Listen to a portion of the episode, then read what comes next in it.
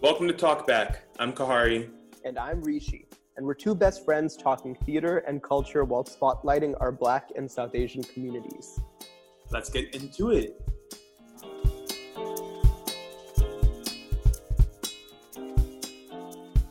This week, we're talking about musicals, which the premiere of The Prom on Netflix really sparked, and we thought it would be Dear a fun Lord. time to talk about the forum that originally brought us together, Rishi. Yes. Dave's doing Legally Blonde. That was our first show together. And then we did Sweeney Todd. So, you know, it's the genesis of our bond.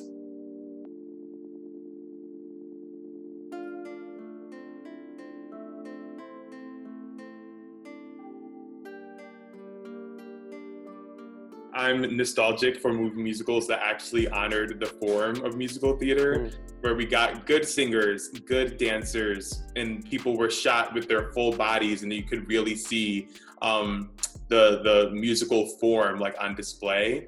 I'm thinking like, oh my god, like so many of the old um, like R and H musicals, movie musicals, some of the like Streisand movie musicals, like they were just Mm. much more true to, to musical theater. I just sadly think like when the prom came out, I didn't have expectations of it being like a golden age movie musical. And I loved Ariana DeBose and Kerry Washington. Just gonna plug, you know, little representation matters. It was fun seeing them in the show, in the movie, and I thought they enhanced the characters compared to when they were on Broadway. No, I agree. And first of all, shout out to Kerry Washington. I'm so like I didn't know she could sing like that. And when you know she only has like this one line of singing in the entire show. And I remember when it was announced Kerry Washington was gonna do this, I was like, I'm so excited to hear her. And the What will she do next? and the minute like that track came out, I just went to that part in the song and I was like, wow, as expected, she killed it. And also, um, Ariana DeBose, I'm so proud of her. I thought she was inc- incredible in the movie and really, you know, with a very small role, um, she made an impression. And I'm just thinking about how she's about to be Anita in Spielberg's West Side Story movie. And I'm Yeah. just filled with so much pride because you know, talking about like how movie musicals aren't what they used to be, I'm just thinking so much of that is because we don't have movie stars who can sing and dance like we used to have Gene Kelly and Debbie Reynolds. And like to have a star like Ariana DeBose who was an ensemble member on Broadway for so many years, iconically the Bullet in Hamilton. It's so exciting because I know she's at least going to do it justice. I've been thinking a lot about dance in movies this week, especially because we unfortunately lost Ann Reinking, the legendary actress, dancer, choreographer. She won a Tony for choreographing the um, most recent current revival of Chicago. Um, and it was quite a sudden announcement. Um, and that's made me just think a lot about dance because I just think about just how mind blowing some of her dance sequences were. And like, talk about somebody who was just a triple threat and Yeah. could do it all. And, uh, you know, it's so, so sad. It's funny watching the prom and seeing them like try to um, give Nicole Kidman like that moment to to be like a flashy dancer in that Zazz number. Um, and I love her to death, but it's just not the same as someone like Ann Reinking floating across the stage on a screen. Um, there's really, really nothing like it. Ann Reinking like the minute she passed all of these broadway dancers were like hi this was our Major, Patty yeah, this totally. was our you know audra mcdonald she was such a trailblazer and similar to the conversation we had about gwen verdon last year when fosse verdon came out i don't think she was ever given the full credit for how much of a collaborator she was with fosse and then how much she continued his legacy and deepened his legacy later with both chicago and the production of fosse the musical which won Best Musical because of her. I, I am very, very sad about that. And uh, we send love to all of those who knew her and uh, worked with her. And, uh, you know, on another very sad note, we lost Natalie Desselle Reid, just, a, just a, such an effervescent, amazing actress whom many of you knew from Baps with Halle Berry, um, from the television show Eve, and from the Rodgers and Hammerstein Cinderella with Whitney and Brandy, where she played the uh, evil stepsister. Once she passed, to see people like Danielle Brooks and Octavia Spencer and Sherri Shepherd and so many women talk about how she was the blueprint. That Yeah. that was like so moving to me because it just made me think about the many people in television, film, and theater who are so talented and do amazing work, but aren't necessarily given the flowers they deserve. They're not given the praise they deserve in their lifetime or the opportunities. And I feel like she was an example of that. But she was so funny yeah. and so wonderful. And that movie musical of Cinderella was so special and especially for for like black people it's like one of our mm. staples honestly brandy's performance whitney's performance natalie's performance they just are always going to live in me and honestly it's one of the movies that like got me excited about musical theater because like not only did i like see black people doing cinderella but it was also iconic because there were like these pop cultural icons in the movie Whitney and Brandy, people who aren't musical theater actresses, but superstars. It showed me that, oh, like musicals can also matter and it can be a forum that like we all convene around. And I, I like how in the the prom, like there are all these flashy actors in it that got people excited.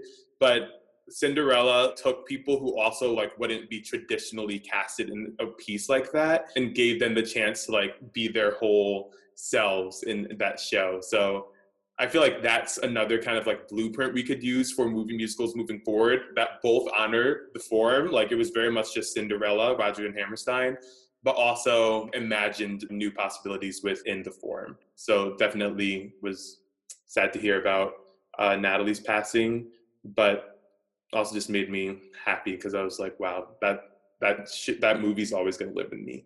Yeah, and also just like a quick thing, like I think the reason that movie was so amazing is because Whitney Houston was producing it, and she was just like, I do not care who's in this. Like, I really want anybody to be in this, and like yeah. as a result, you had like Paolo Montalban, who who's Asian, Asian American, and his his parents in the movie were Victor Garber and Whoopi Goldberg, mm-hmm. and you had Bernadette Peters being the mother to Natalie Desselle and Veanne Cox. Like it was just so effortless. Color conscious casting from color like conscious, non-traditional casting. yeah, like to this day, I can't. You know, I, I love that score. I can't listen to any other Cinderella because that one just means so much to me. And um, as we talk about movie musicals, we're thinking of both Ann and Natalie this weekend please go and check out their work if you're not familiar with them.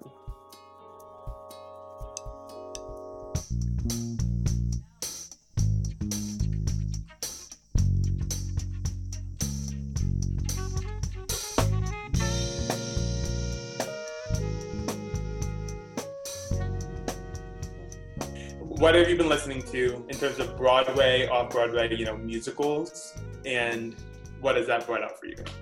What's been capturing Rishi during the pandemic?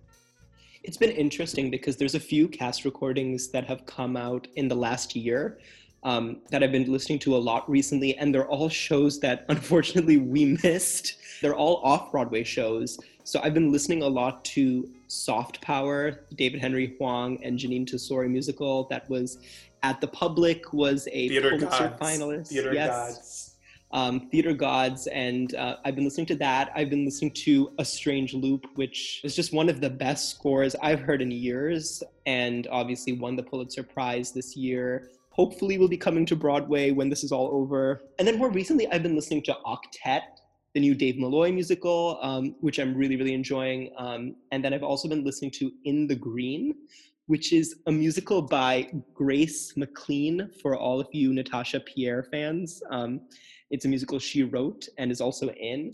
I feel like, in general, when I listen to a cast recording, I'm either able to see the show, you know, sometime afterwards, or I've already seen the show and it's really accessible to me. But in this in this case, I feel like all of these shows were sadly shows that I missed, and to completely discover these shows, not knowing if I'm ever going to get to see them, is a really I don't know. It's interesting because I'm like enjoying listening to them so much, but I've realized for me, when I listen to cast recordings before I see a show, I'm always in this place of like, oh my God, I can't wait to see this. I can't wait to imagine mm-hmm. it.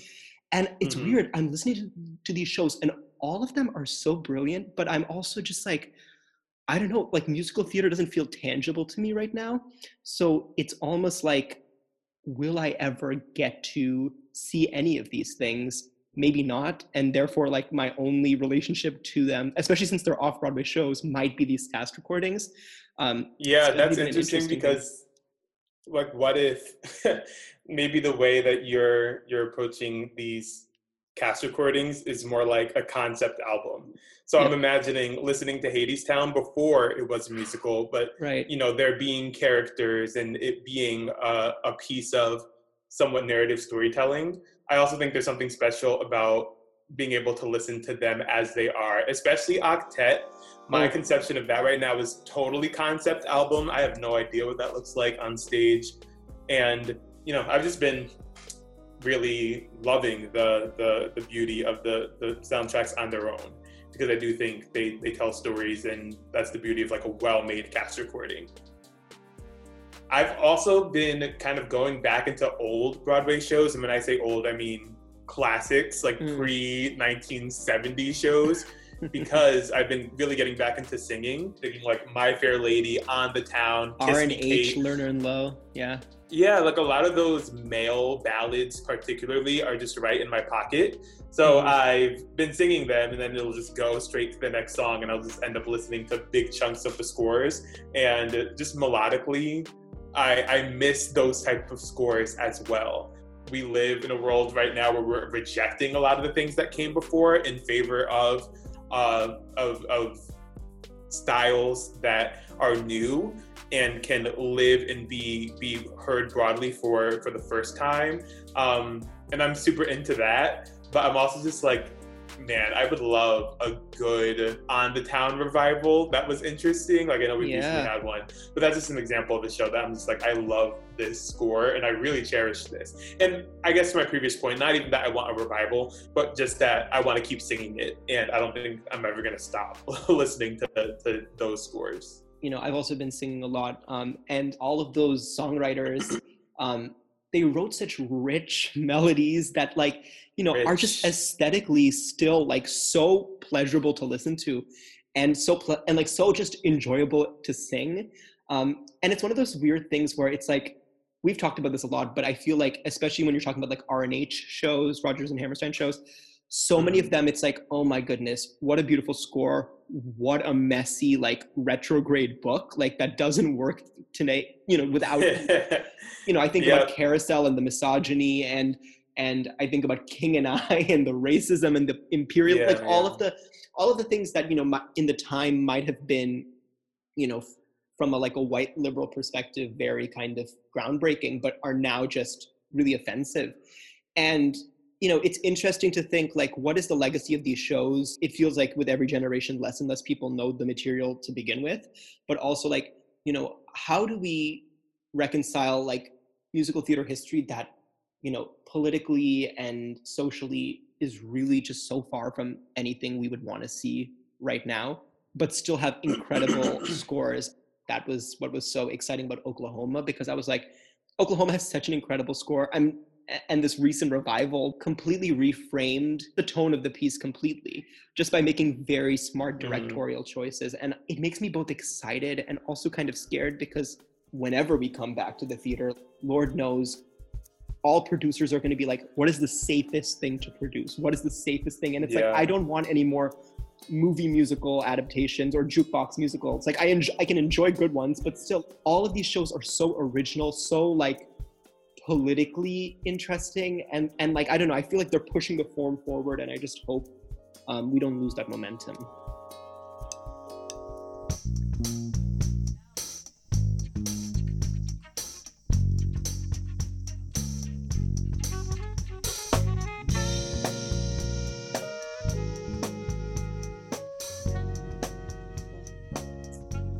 so continuing with what we were talking about earlier i wanted to ask you what are your dreams for the future of musical theater That's a ginormous question. Um, I think I have I have ideas for the future of the theater and of musical theater kind of institutionally, but for um, I, I think in terms of the actual art of it, I want musicals to get more experimental, especially on Broadway. Straight plays are often more interesting and dynamic than musicals Hmm. and it's given musicals a bad rep, frankly, to what you're speaking to before, how like yeah you don't want that many more movie musicals, you don't want that many more jukebox musicals.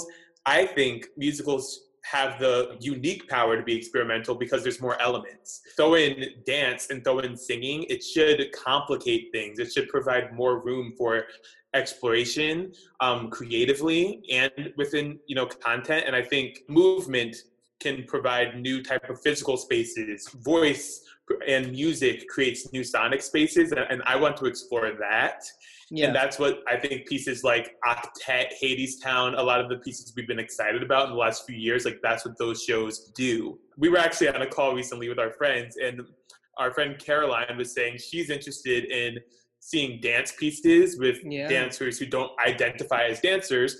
And our friend Josiah was saying he's interested in in music and singing pieces that um, you know just include people using their voices. They don't have to be fancy singers. And I think that's a special thing to explore too. We should all be able to make musicals together.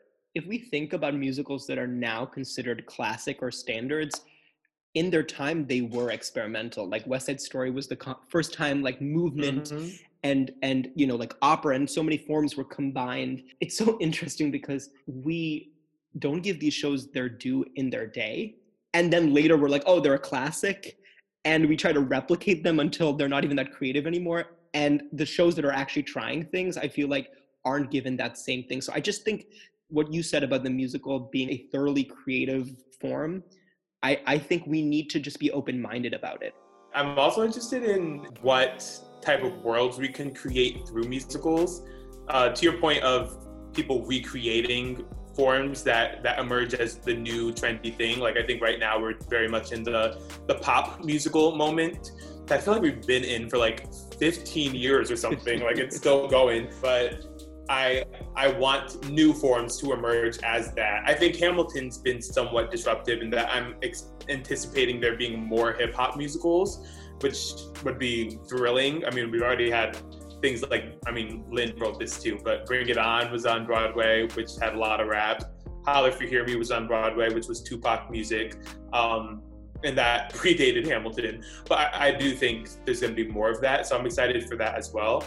And then to my point of new worlds, I think I feel like I keep talking about Hadestown, but the whole idea of using a musical to, to visualize how the world could be in both top beauty and the depths of darkness and, and despair that can exist in the world. I'm interested in that too because I just yeah. finished Watchmen, which I feel like was mm. a really mm. scary world. And I was just imagining, like, what if Watchmen was a musical? Like, I actually think that would work in this weird way because I think musicals can transform and envision worlds in really exciting ways.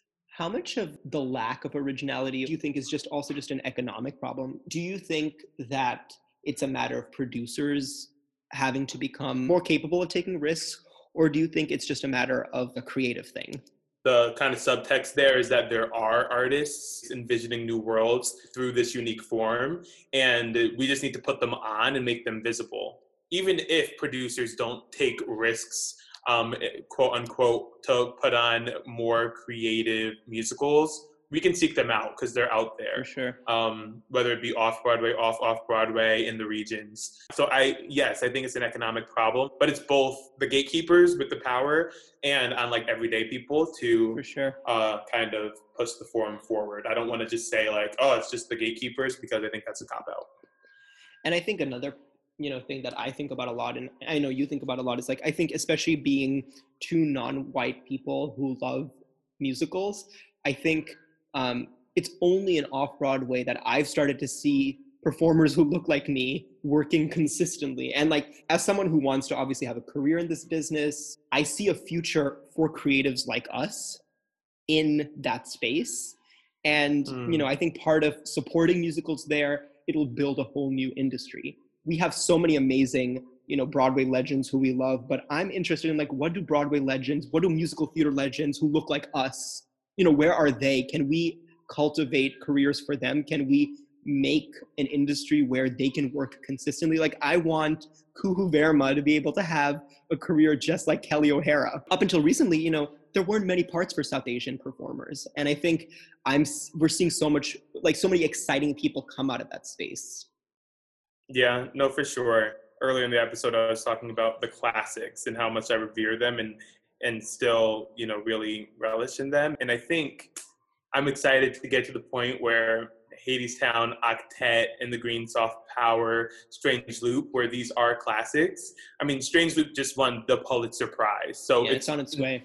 An instant classic. There's there's no way for it not to be, and and that's really exciting. A, a show all about that gay man like playwright usher. It's really cool. So I and just like validating um, as like young people of color in the industry to know that we can be a part of, of the canon. We can be part of what musicals are and and will be in the future. So I'm, I'm definitely excited and look forward to, to seeing so much more work. Also, just shout out to Ratatouille the musical because yes, even though um, it's like not a real thing, I, I also think it's really cool that there are people right now devising musicals on TikTok. It just gives me hope that people are so interested in making musicals. Hopefully, we're greeted by so many, you know, new shows and new experiences because that's what keeps us coming back to the theater is those, you know, those revelations we get when we watch something and we're like, holy shit, my world's just been reopened. And can I just say, let things run less long so that we can have more musicals yes. and plays on Broadway. If every single Broadway house had like a six show season, just like all the regional theaters, that would be an exciting place to be. If we come back to New York when we're able to do shows again and we're doing the exact same thing we were doing in 2019, I'm going to be disappointed because it's such a missed opportunity. I'm excited to have more conversations with you, Ka, about all these different aspects of the theater as we're in this really intense transition period. I'm looking forward to it, man. We're gonna be and we're gonna be there. We're gonna see everything, okay? And we're gonna um, and understand not all the listeners can do have the opportunity to, to see all this work, but I know that that's something I'm gonna be focused on when theater is back, seeing as much as I can, experiencing as much as I can, and making as much as I can, and that just makes me excited. So if you want to experience some musicals during quarantine, we have a few recommendations. Check out our show notes for a list of cast recordings, as well as platforms where you can watch musicals filmed live on stage. We're talking Rent, filmed live on Broadway, not the movie. We're talking Chicago, the blueprint of movie musicals. It is excellent. Um, and all the Sondheim musicals, those have been preserved. So we got like Sweeney Todd, Into the Woods, etc. Um, so definitely check out Hulu, Netflix, Broadway HD, all these streaming platforms because, you know, movie musicals are everywhere.